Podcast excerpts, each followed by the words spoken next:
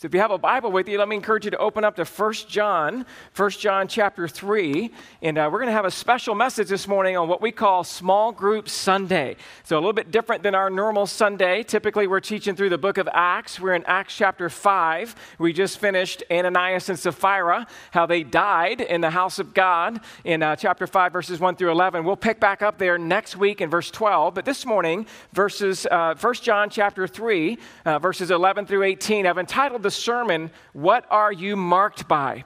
What are you marked by? 1 John chapter 3, and we'll be looking at verses 11 through 18 together this morning. Here's what John the apostle writes. He says, "For this is the message that you heard from the beginning, that we should love one another. We should not be like Cain, who was of the evil one and murdered his brother."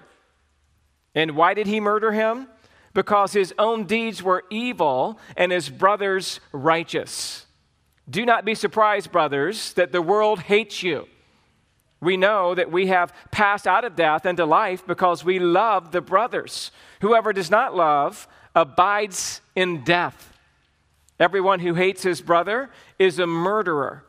And you know that no murderer has eternal life abiding in him. By this we know love that he laid down his life for us, and we ought to lay down our lives for the brothers. But if anyone has the world's goods and sees his brother in need, yet closes his heart against him, how does God's love abide in him? Little children, let us not love in word or talk, but in deed and in truth. Father, we do bow our heads and our hearts before you this morning. We're praying that you would speak to us through your word in such a way that would cause us to love like you've loved us, and that we would think through the one another's this morning as we want to practice the opportunity to live and thrive as a church together.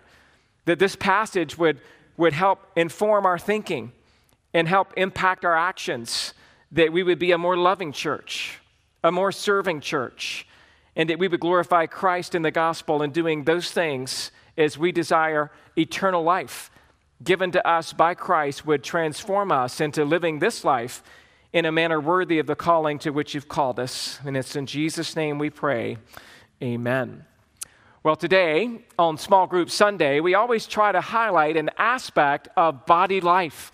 What does it mean to be part of Christ's body? What does it mean to be part of a body of a church? I mean, we really want to be a church where everyone is involved in healthy relationships. We don't want to be a mega church. We don't want to be the best show in town. We want to be a faithful church to preach the word, proclaim his truth, and we want members, people who belong to Christ, to become a part of a local church where we can thrive together, where we can serve one another. And you can't do that if you just show up on Sunday morning from 9:30 to 11 o'clock.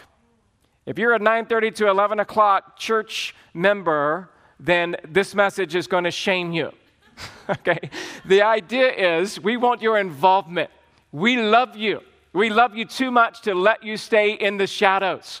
We want to be a church that gets raw, a church that gets, that gets vulnerable, a church that wants to breathe together the air that God's given us, and you just can't do it if you're only coming on Sunday morning. And so that's why we emphasize small groups, which is the opportunity as application of this sermon for you to jump in a small group. We have about seven or eight of them offered throughout the valley at various times. And all the information is out there. It's on the website. It's also out there on those tables. And so, my goal for this sermon, I'll know I preached a good sermon, is, is if I'm done, you guys all run out there and sign up for a small group. Now, if you go out that door, that's going to be bad news.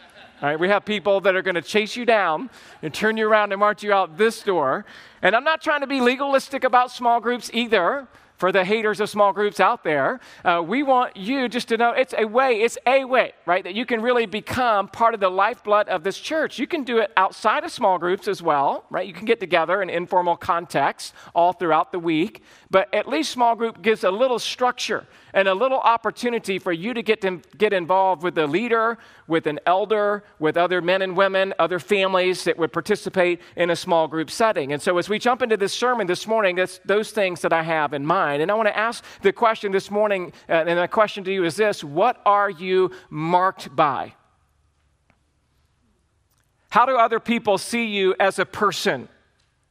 How does God see you as one of his children? Uh, what, what would you say is one of your main characteristics of your life that rises to the top? In 1970, noted Christian apologist, evangelist, and author Francis Schaeffer introduced his book entitled The Mark of the Christian. And here's what he writes in that book quote, through the centuries, men have displayed many different symbols to show that they are Christians. They have worn marks in the lapels of their coats and hung chains about their necks and even had special haircuts. You know, the Christian haircut. Of course, there is nothing wrong with any of this, Schaeffer says, if one feels it is his calling. But there is a much better sign, a mark that has not been thought up just as a matter of expediency for use on some special occasion or in some specific era. It is a universal mark that is to last through the ages of the church till Jesus comes back. What is that mark?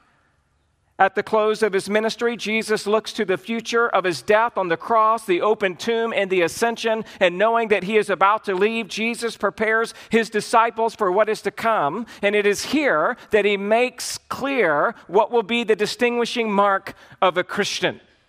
And then Schaeffer quotes directly from John 13, 33 through 35. Little children, John writes, Yet a little while, or uh, John's writing, Jesus is speaking. He says, Little children, yet a little while, and I am with you. You will seek me, and just as I said to the Jews, so now I also say to you, Where I am going, you cannot come. A new commandment I give to you that you love one another. Just as I have loved you, so that you would love one another. By this, all people will know that you are my disciples if you have love for one another. That's what Christ has called us to. That's what he wants us to be like. And then Schaeffer concludes in this extended quote I'm giving to you this morning. This passage reveals the mark that Jesus gives to label a Christian, not just in one era or one locality, but in all times and in all places until Jesus returns. And so we can be reminded by this quote, by the verse that, that we read out of John 13 with Jesus saying, Love one another. We need to know that the mark of Christianity is not about what you wear. Crosses around your neck, crosses on your lapel does not mean you're a Christian. You could have a fish on your bumper sticker. I had one growing up, I thought that was the coolest thing until I came out to the master's seminary people like, hey, dude, that doesn't mean you're a Christian. I'm like, I know, but I still like to advertise.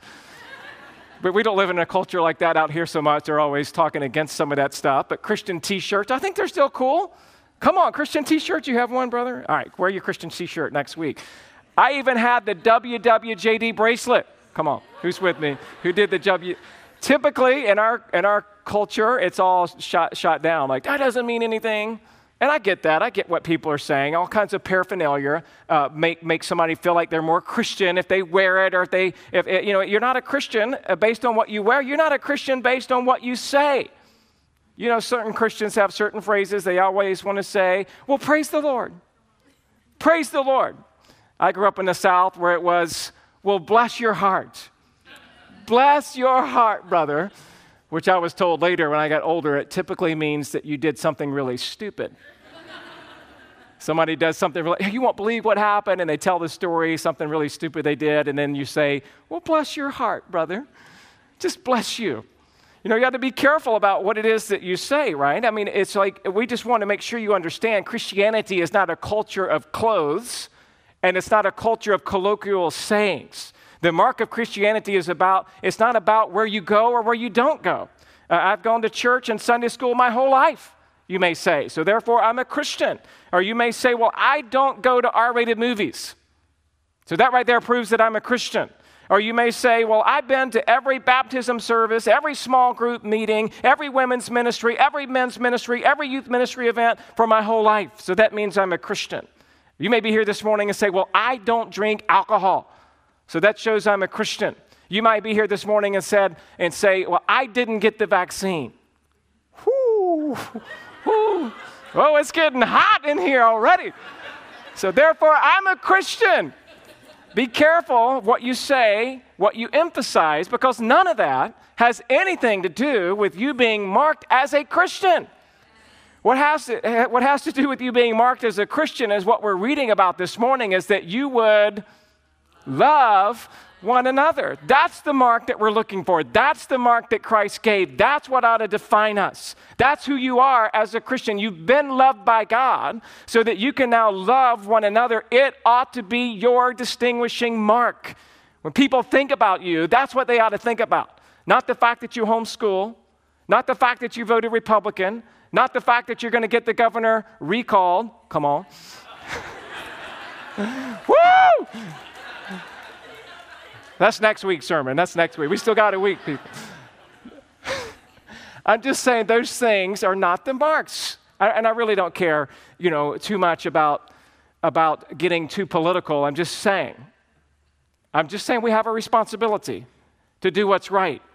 And we have a, a, responsibility to be a part of our culture. And we have a responsibility in light of this small group Sunday that we want to focus on this one another. And we're going to do it from this passage as we're able to look at and compare two characters that rise to the top in this passage. And you may have seen it already, but it's the character of Cain and it's the character of Christ. And First John compares these two in this passage in a way that you want to be like one, but you don't want to be like the other. And it's not really fair in some ways to compare these two, Cain and Christ. I mean, we're talking about comparing a mortal man with the infinite, immortal Christ.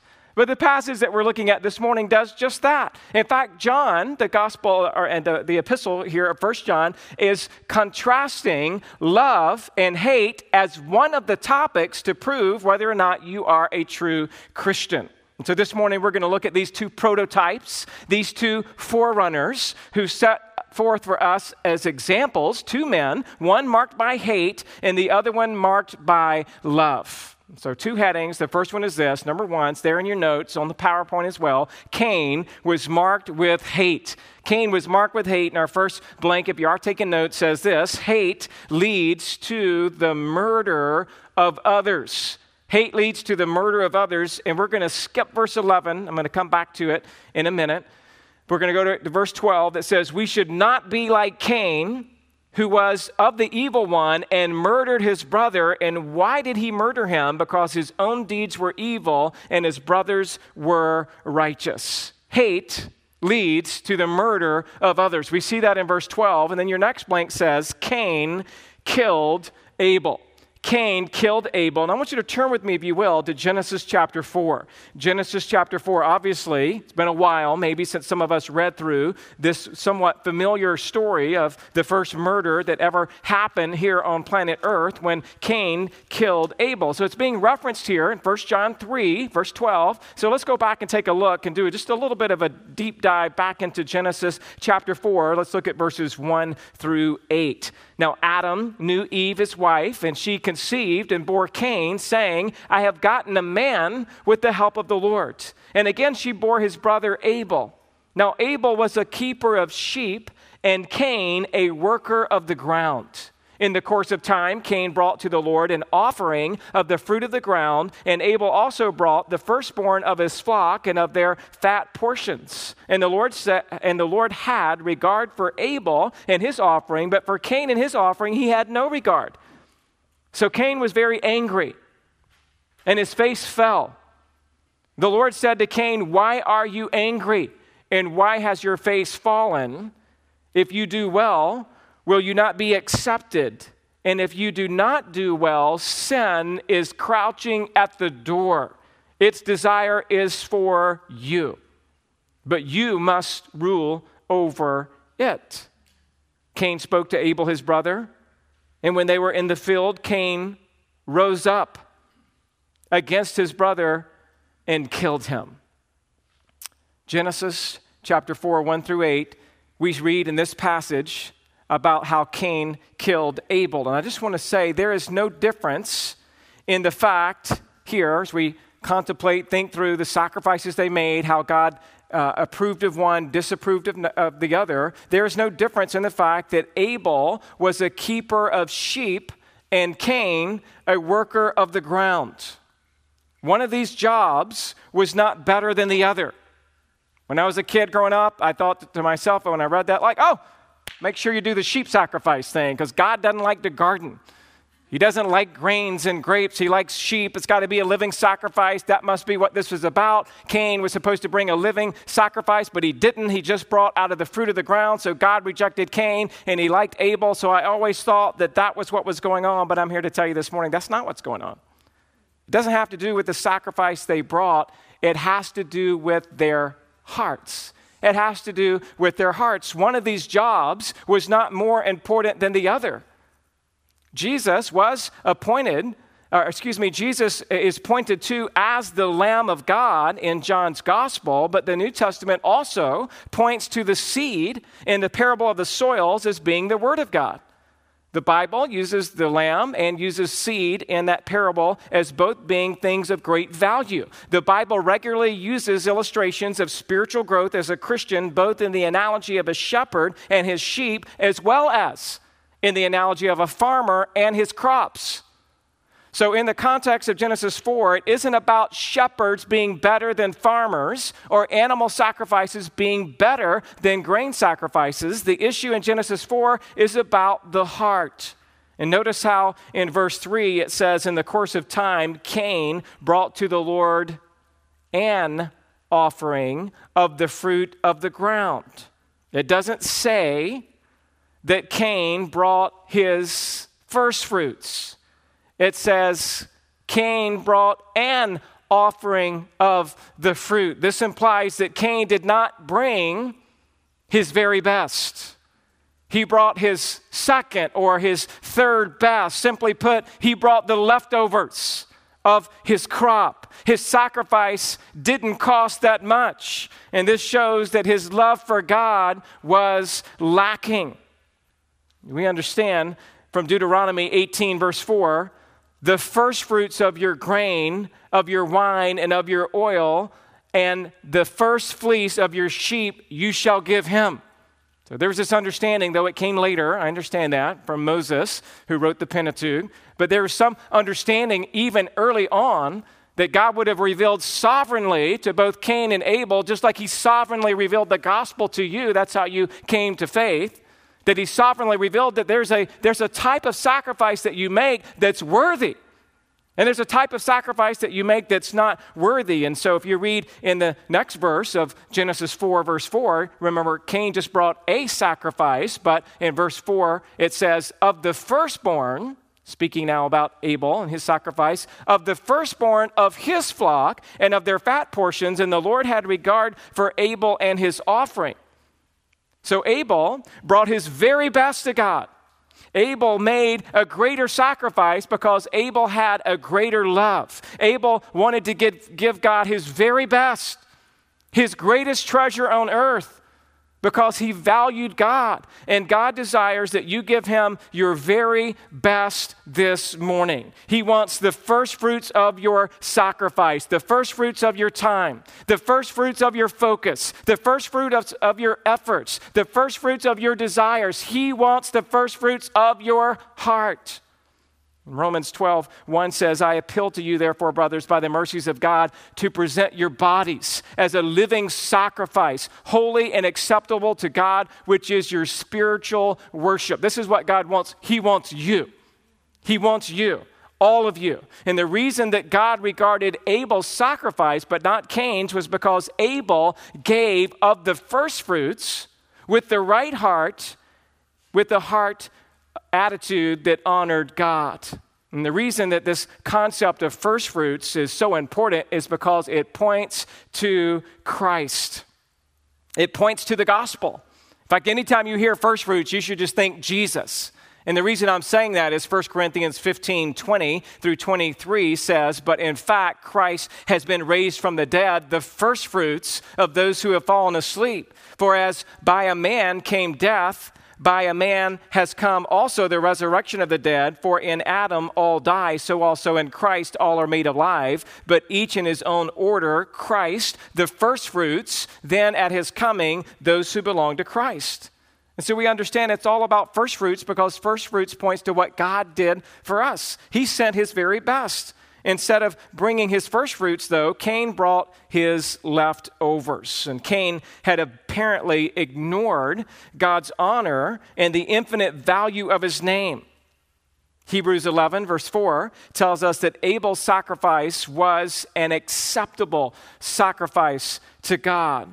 Hebrews 11, 4, by faith, Abel offered to God a more acceptable sacrifice than Cain, through which he was commended as righteous, God commending him by accepting his gifts, and through faith, through his faith, though he died, he still speaks. And so we see Abel represented in the hall of faith Hebrews 11, being a faithful man, a faithful follower who brought by faith the right sacrifice. But Cain had his own self styled religion in which he ignored God's requirements to do what was appropriate as a sacrifice. You don't bring to God what you want to bring, you bring to God what he asks you to bring. And he asks you to bring yourself. He asks you this morning to bring all that you are to him. Jesus said it this way if anyone would come after me, Luke 9 23, he must deny himself and take up his cross daily and follow me. Colossians 3:23 whatever you do work heartily as for the Lord and not for men. This means that you abandon all of yourself and you do what you do with all of your heart towards the Lord. And so God had disregard for Cain's sacrifice. God doesn't accept you on your terms, He accepts you on His terms. And Cain had a bad attitude about it. He didn't like the fact that God liked Abel's sacrifice and didn't like his sacrifice, and that's why in verse 6 it says there, uh, well, even in verse 5, um, Cain was very angry and his face fell. The original language there has to do with his, his countenance, his emotion, his demeanor, uh, his gut, everything about him. He's now disappointed. And he's not only disappointed, he's in, he's in dismay. And not only that, but he is now uh, just completely going into a very dark corner. And so God approaches him. The Lord said to Cain, verse 6, Why are you angry and why has your face fallen? And so the Lord shows great patience and great love in the sense that he comes to him, even though his countenance had fell, he's disappointed. And in this moment, Cain should have changed and repented, but this was just an outward remorse that didn't get uh, that he didn't get praise for, for doing things his way. And so God warns him about this. He, he warns him about it in verse 7 If you do well, will you not be accepted? And if you do not do well, sin is crouching at the door. Its desire is for you, but you must rule over it. You're going to be tempted at times in the Christian walk and in a Christian body like a church to get angry. You're going to get tempted at times to be jealous and to see others excel and to feel like you're falling behind. And if you're not careful, you could be very disappointed and you could also get angry or totally want to avoid others at all costs. At all costs. And I'm saying to you this morning that you don't want to follow, obviously, in the footsteps of Cain. And few of us think that we ever do. We think, well, I'm not a murderer. That has nothing to do with me. That guy deserved prison, or better yet, to give a life sentence or even capital punishment. That's, what, that's the way we typically think about Cain. And yet this morning we're being reminded in 1 John chapter 3, hey, don't be like Cain. Don't hate your brothers, the context. Be like Christ. Don't be like Cain. Don't hate others. Don't do it. Don't let your differences lead to anger or to disrespect or to resentment or to being legalistic or to being judgmental. I'm warning you this morning that if we're not careful, we can let little things creep into our church and start to divide us to the point that where some people are going to follow the path of Cain and some people are going to follow the path of Christ. We don't want to be like that. We don't want to let those things enter into such a way that it would cause division in God's church. Cain didn't listen to God's warning, and Cain murdered Abel anyway. Cain had already determined to get Abel back. He had already purposed in his heart to get revenge even though God was kind and gracious to warn him. And here's what we can learn from this story about Cain is this that anger at God leads to anger at man. When you get mad at God for giving you something you don't feel like you deserve, or not awarding you for something you feel like you deserve, you start to get angry at God. And you can't contain just being angry at God. It starts to show in how you treat other people. And so we see here in this context, he was angry at God. He then got angry at his brother to the point that he was willing to commit murder. That's what hate really is it's murder. Hate leads to the equivalent of murdering others in your mind. And we see that's how low Cain had stooped. In fact, if we move to our second blank there, it says Cain was of the evil one. He was of the evil one. That's what verse 12 says. We should not be like Cain. Back to 1 John now. We should not be like Cain, who was of the evil one. Notice that he doesn't say that Cain sinned and then he became a sinner. He sinned because he was a sinner. In other words, he didn't belong to the evil one because of his sin. He belonged to the evil one because he was evil. He was depraved. He had a sinful nature just like you and I. That's how we're born. He was bent towards doing wrong. This is what Ephesians 2 tells us about each one of us before you came to Christ, before you repented, how we were stuck in our depravity and you were dead in the trespasses and sins in which you once walked, following the course of this world, following the prince of the power of the air, the spirit that is now at work in the sons of disobedience, among whom we all once lived in the passions of our flesh, carrying out the desires of the body and of the mind, and were by nature children of wrath like the rest of mankind. I'm just trying to say to you this morning that you're a little bit more like Cain than you thought. You and I are a little bit more like Cain than we ever care to really think about it. Cain killed Abel. Cain was of the evil one. The next blank says Cain's deeds were evil. His deeds were evil. So, what it tells us there, not only was he of the evil one, he murdered his brother. And why did he murder him? Because his own deeds were evil. Cain's self righteous sacrifice in God's sight was evil to not bring your best to God is to bring second best, third best, the leftovers, and in God's mind, that is evil. Cain's resistance to God's warning was also evil. God graciously, kindly pursued him. Listen to what I'm saying. God's saying to Cain, be careful here. Sin's coming here. You got to be warned here. And yet Cain rebuffed God's counsel. The Bible tells us in Proverbs 29 10, Bloodthirsty men hate one who is blameless and seek the life of the upright.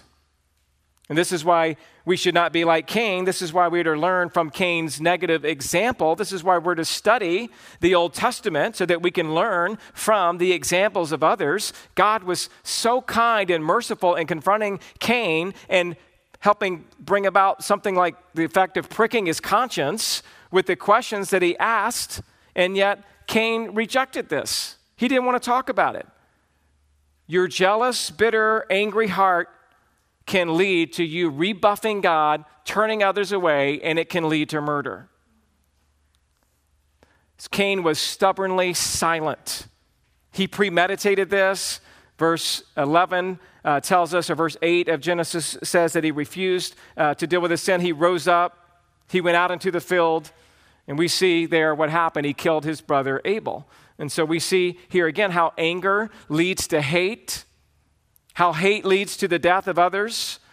But I also want to remind you this morning that hate, if left unchecked this morning, also leads to the death of yourself. Your next blank. Hate leads to the death of yourself. I'm back now again in 1 John 3. Look at verses 14 through 15. We know that we have passed out of death into life because we love the brothers. Whoever does not love abides in death. Everyone who hates his brother is a murderer, and you know that no murderer has eternal life abiding in him. Not only does hate lead to the murder of others, it leads to the death of yourself. If you do not have love, according to the end of verse 14, then death abides in you. We could say it this way your next blank, number one, hate equals death.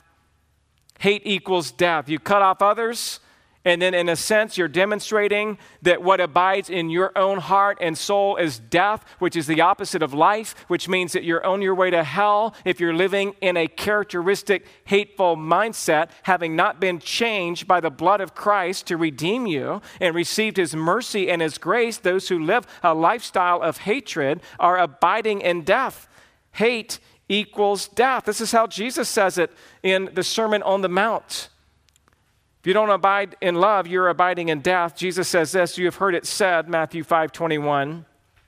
You've heard it said to those of old, You shall not murder, and whoever murders will be liable for judgment. But I say to you that everyone who is angry with his brother will be liable to judgment. Whoever insults his brother will be liable to the council, and whoever says, You fool, will be liable to the hell of fire. So we understand that if we are not putting on love, Christ's love, as a regenerated new believer, only by faith alone in Christ alone, if you're abiding in that kind of hate where you push off God's commands and you push off God's words and you get upset at Him, then it leads to your death. It's, it's something that just continues to spread into your wicked heart. It's like gangrene. We're depraved. We have a dark heart. This is before you come to Christ. And it begins to permeate all of your body. You can't stop it. And then, if uh, left unchecked, number two says hate equals murder. Hate equals murder, murder. Verse 15 everyone who hates his brother is a murderer. Everyone who hates his brother is a murderer. Very strong language, but we see that's what Jesus already said in the Sermon on the Mount, Matthew 5. We also read, if you look back over one chapter to 1 John chapter 2, 1 John chapter 2, verse 9, whoever says he is in the light and hates his brother is still in darkness. So again, in the context of 1 John, he's saying, hey, look, we're doing a few tests to evaluate whether or not you're a true Christian. There's tests about true teaching, false teaching, there's tests about your behavior, and one of your behaviors is love and hate.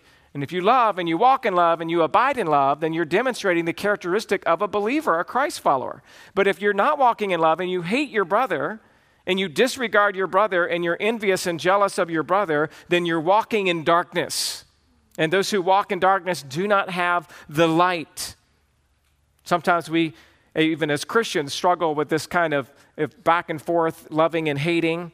Uh, we get into fights often, and every time we get into a, a fight, a quarrel, an argument, James says it's because of our own sin. James 4, verse 1 What causes quarrels and fights among you? Is it not this, that your passions are at war within you? You desire and do not have, so you murder.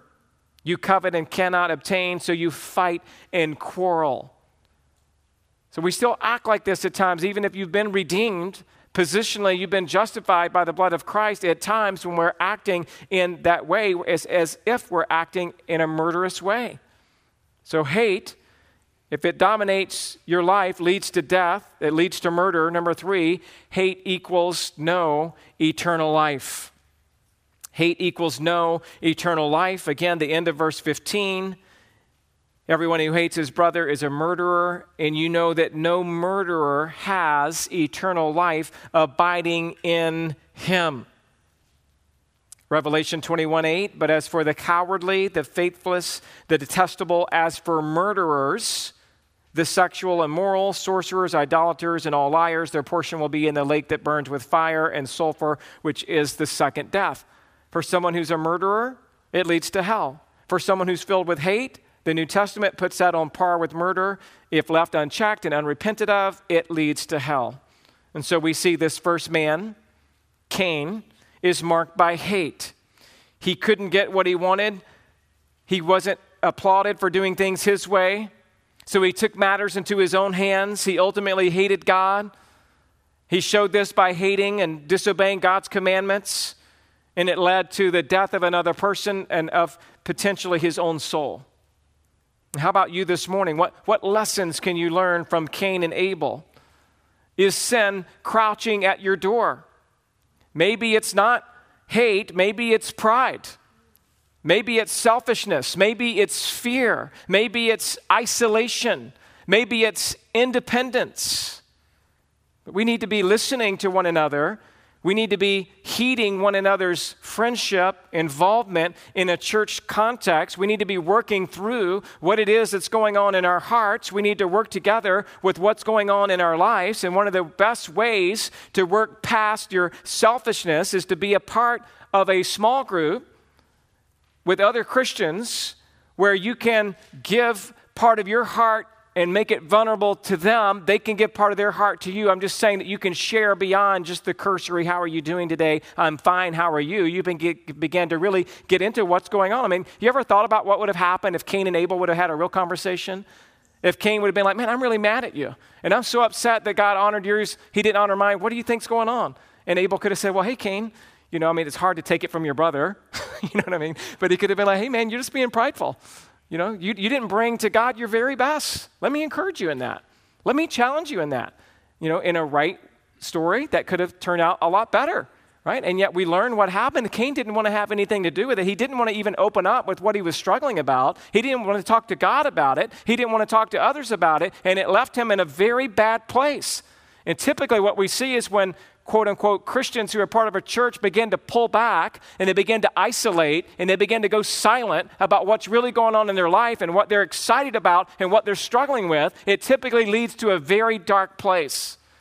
And our goal is to have small groups set up for just that reason is that we can say, hey, I know life is tough and we all struggle with sin.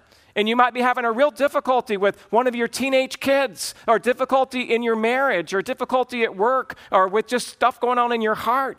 It's time to talk about it. Let's pray about it. Let's hold each other accountable. Let's be vulnerable and know that we'll be loved and accepted no matter what's going on so that you don't follow down this path of Cain. The second man that this passage talks about in 1 Peter 3 is obviously the Lord Jesus Christ. So we're moving on from Cain now. Let's move on to Christ, who is marked with love. Christ is marked with love. A in your outline says, Love is commanded of you. Love is commanded of you, back to verse 11. For this is the message that you have heard from the beginning that we should love one another. It's a command, it's something that God expects of us. Your next blank says, It's always been there. It's always been there. He's saying here in verse 11 that it's been from the beginning. The idea of love has been around as long as God has been around. It's always meant that we would be loving to one another. Love has been there since the very beginning. This really isn't some new concept in the New Testament. You know, sometimes people will try to put a, a, dichotomy in the character of God and say, well, in the Old Testament, God was a God of holy wrath. And in the New Testament, he's a God of merciful love. And somehow those things don't mix together in the eyes of some. Well, that's a bunch of baloney. Right? God's always been a God of love. He's loved from the very beginning.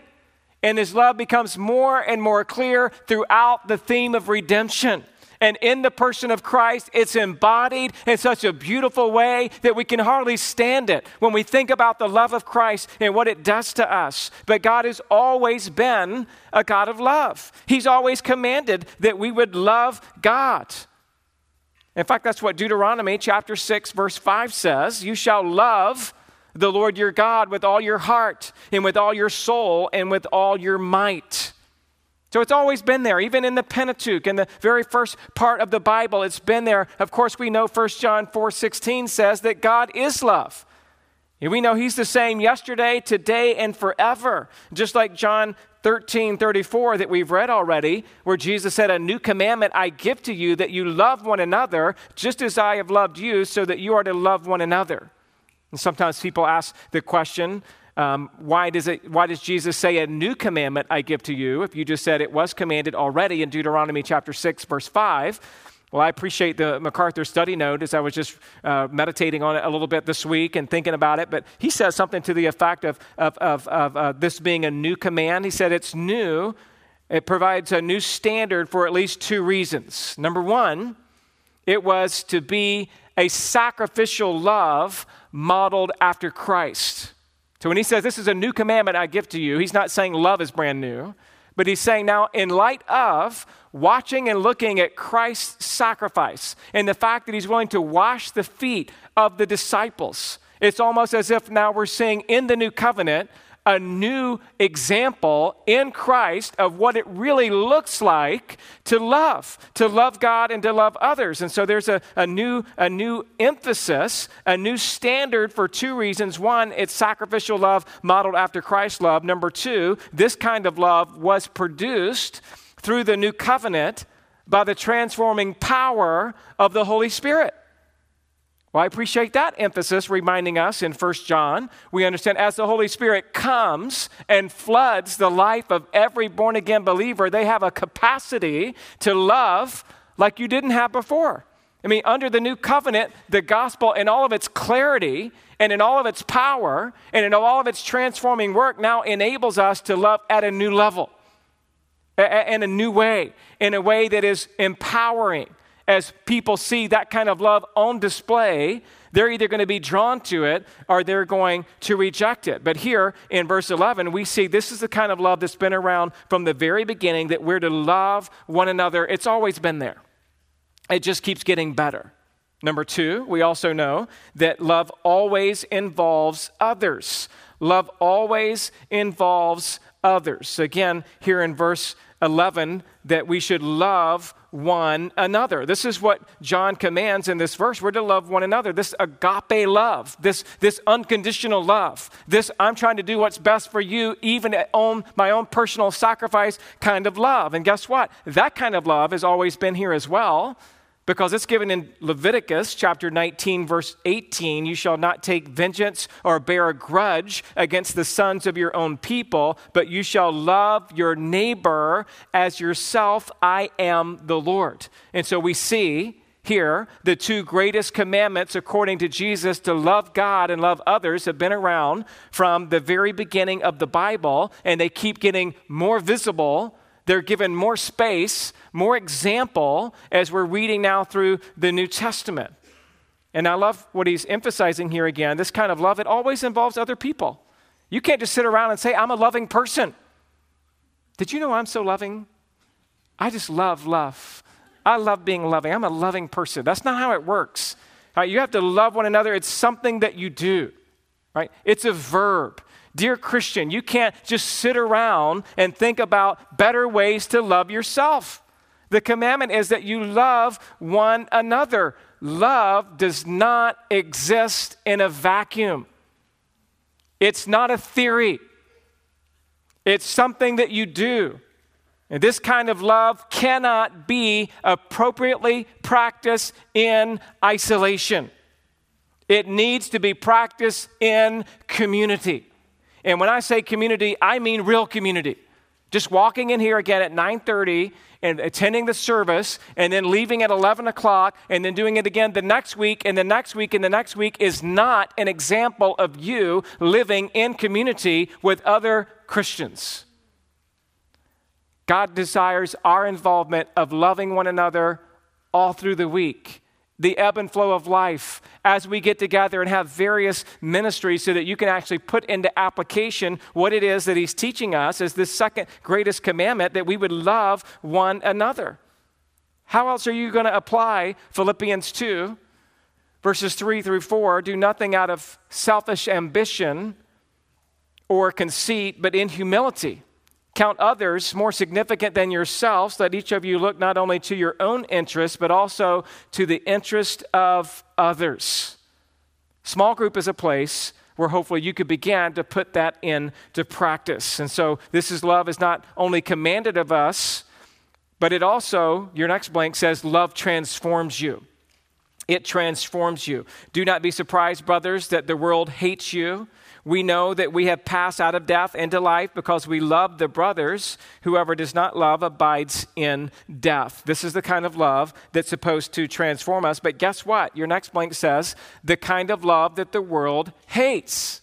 The kind of love that I'm talking about this morning is actually the kind of love that the world hates. And you may be confused about that and say, well, wait a second. I thought the whole world was supposed to know that we're Christians by our love.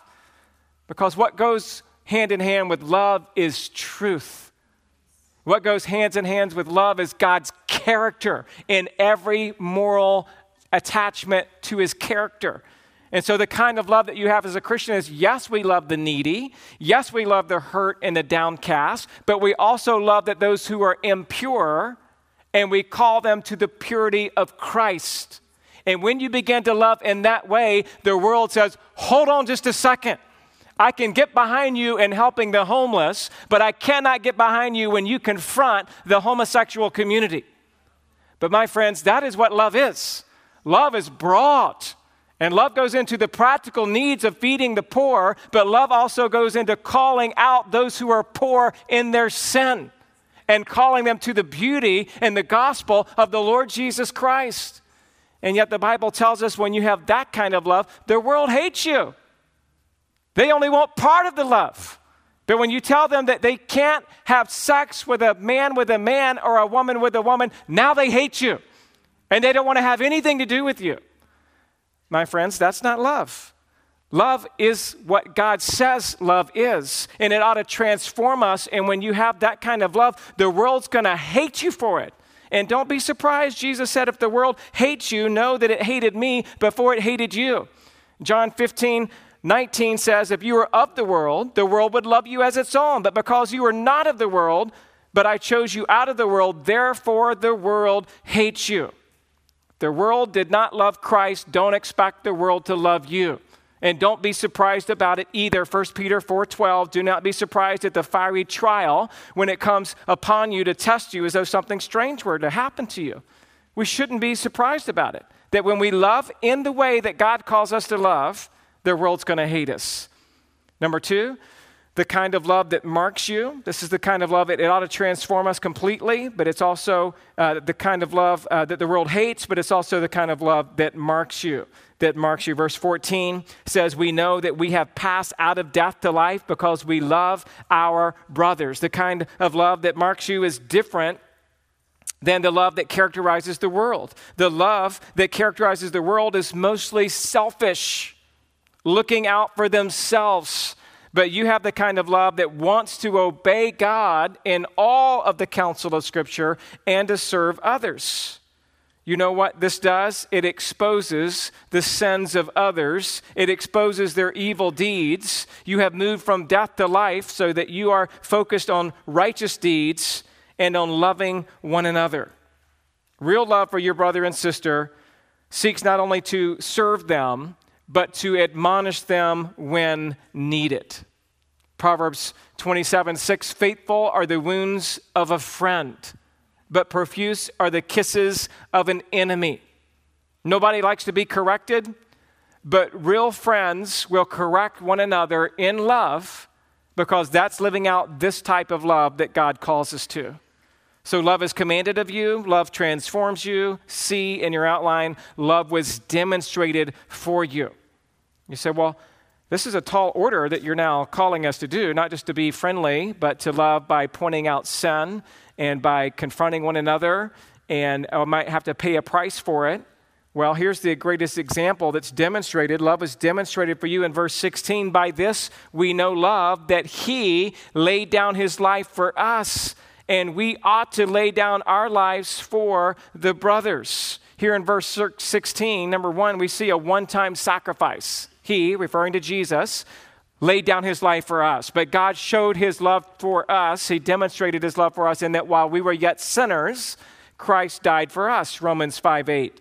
John 15, 13, no greater love, greater love has no one than this, that someone lay down his life for his friends. That's what Jesus did, and this ought to be carried out as well. Your next blank says it's a continual sacrifice. It's a one time sacrifice when Christ died on the cross, but there's also an ongoing effect of this. He laid down his life for us, and we ought to lay down our lives for the brothers. The second part of verse 16 is saying, hey, you got to live that out.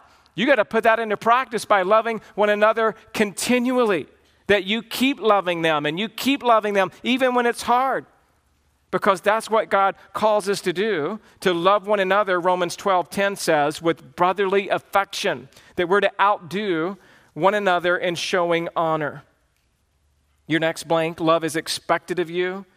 It's expected of you verses 17 and 18 But if anyone has the world's goods and sees his brother in need, yet closes his heart against them, how does God's love abide in him? Little children, let us not love in word or talk, but in deed and in truth. This kind of love it just comes natural to a true born again Christian who understands the gospel and Christ's sacrifice for us. It makes us want to be sacrificial for one another. It's expected of us. Number one, love is giving. Love is giving. God so loved the world that he gave his only son, John 3:16. James 2:17, so also faith by itself if it does not have works is dead. So to say you have faith, which is to say you love God and trust in him for your salvation, but if you don't have works, if you're not walking in obedience to God's word, then your faith is dead because love is giving. Number 2, love is doing. Love is doing. Be doers of the word and not hearers only, deceiving yourselves. If you love me, Jesus said, you will keep my commandments. So if I'm sitting on the couch like a lazy bum, but saying, I love you, honey, then I'm not being a loving husband. I have to get off the couch, bring the groceries in. Don't just leave them on the counter, put them in the refrigerator. Take the bags outside. Please recycle if you can. My wife was like, Are you going to practice that, what you're preaching? Last night I was sitting on the couch a little bit. Come on, it's college football day, kicked off, and I got caught sitting on the couch. I'll do better today, honey. I'll do better today. so I'm just saying, love is doing, right? It's putting it into practice. It's putting it into practice. And then lastly, love is truth. Love is truth the very end of verse 18 again little children let us not love the, and talk um, let us not love in word or talk but in deed and in truth. I mentioned this earlier love is truth. You have to do what is right. In the gospel's uh, emphasis is that in doing what is right you're sharing christ with others. That you're, you're looking for opportunities to exalt christ and to preach the gospel as you're doing what you're doing to help somebody Jesus said, I'm the way, the truth, and the life. So love is truth. This is what God's called us to. This is what I'm hoping that we can learn to apply better in community. Listen to what one commentator uh, said as he summarizes this text. He says this quote, It may be helpful to summarize the teaching in this passage about hatred and love. Hatred characterizes the world whose prototype is Cain. It originates in the devil, issues in murder, and it's evidence of spiritual death. Love characterizes the church, whose prototype is Christ. It originates in God, issues in self sacrifice, and is evidence of eternal life. This is what love is. We have the opportunity to be marked by love Love can be carried out easily in all of life, but I think especially so even in a small group setting. Here's just a couple other musings that I wrote down myself, just kind of thinking about it, putting it together. You can just listen. You know, the irony of it all is this the irony of this passage comparing Cain and Christ, hate and love. The irony of it all is that Cain hated so much that he took someone else's life and then he ended up losing his own. So he hated so much, he had to kill someone else. That did not lead to good things for him, but it ended up to him losing his own life. Christ loved so much that he gave his own life to save someone else's, and in return, he was given back his own. Christ loved so much that he gave his own life to save someone else's, and in return, he was given back through the resurrection his own life. God didn't like Cain's sacrifice, so Cain sacrificed his brother. God didn't like our efforts either, so he sacrificed his son. That's what God did for us. That's what ought to mark us in the take home passage uh, slide here. It just says, What are you marked by? Love or hate? Maybe you could just go even deeper than we've been this morning and to contemplate Cain and all the things that we read about him and Christ, all the things that we read about him. Are you more like Cain or more like Christ? And then last, how can you apply what you've learned today in your small group? You ought to apply what you're learning in your family, but we want you to apply it in a small group. So here's the homework uh, assignment. We're actually going to still do the Lord's table. And so after we do the Lord's table and close with a final prayer, there's tables set up out there under the covered patio where we're inviting you to get involved in a small group. This is how we try to care for our people. This is how we try to get involved as an elder team. There's an elder that's either leading or overseeing every small group. And this gives us an opportunity to flesh out what we've learned this morning about hey, am I struggling with some areas that lead to hate and death, or am I able to live and walk in love and to serve one another? Small groups typically meet about once every other week. Uh, small groups also have a missionary that's assigned to them that we try to care for in that small group setting. Um, small groups are something that we love continuity, meaning if you've been a part of the same small group for a year or two or three or longer, we want to encourage you to enjoy that continuance of family life relationships. But it also gives us an opportunity on a day like today to change small groups. All right, if you're stuck in a bad one, you can get out. That's what I'm saying. in love. I'm saying in love, all right? In love. Now, I'm just saying it gives an opportunity. This is a free pass that it, on this Sunday, if you're like, you know what, we've been enjoying this group for one to five to 10 years, I think we'd like to try a different group. That's fine. All of our small, small group leaders are prepared to love you as you exit their group. All right? So we, we get that. Like as a church, it's like, hey, whoever comes, we want to love on you. Whoever decides to transition for whatever reason, we're going to love on you all right? But we want you to be involved somewhere on a regular basis in a small group. Let me pray for us as we prepare now for the Lord's table. God, we thank you for this morning. We thank you for the opportunity to just study a little bit um, about the life of Cain, the lessons we can learn about what happened to him. And that we could learn what not to do, that we would not be so self righteous and so, uh, so jealous and envious of others, that we would not hate others to the point that it might cause some type of harm, division, separation. God, we know that that's, that's a sin that, that, that needs to be confessed. And we want to look to Christ this morning, who's our obvious example to follow, who, who shows us what love is. And that love is helping others with physical and practical needs, but love is also helping others with truth, with prayer, with loving confrontation and admonishment and instruction. We want to be balanced in how we learn to do that, showing mercy.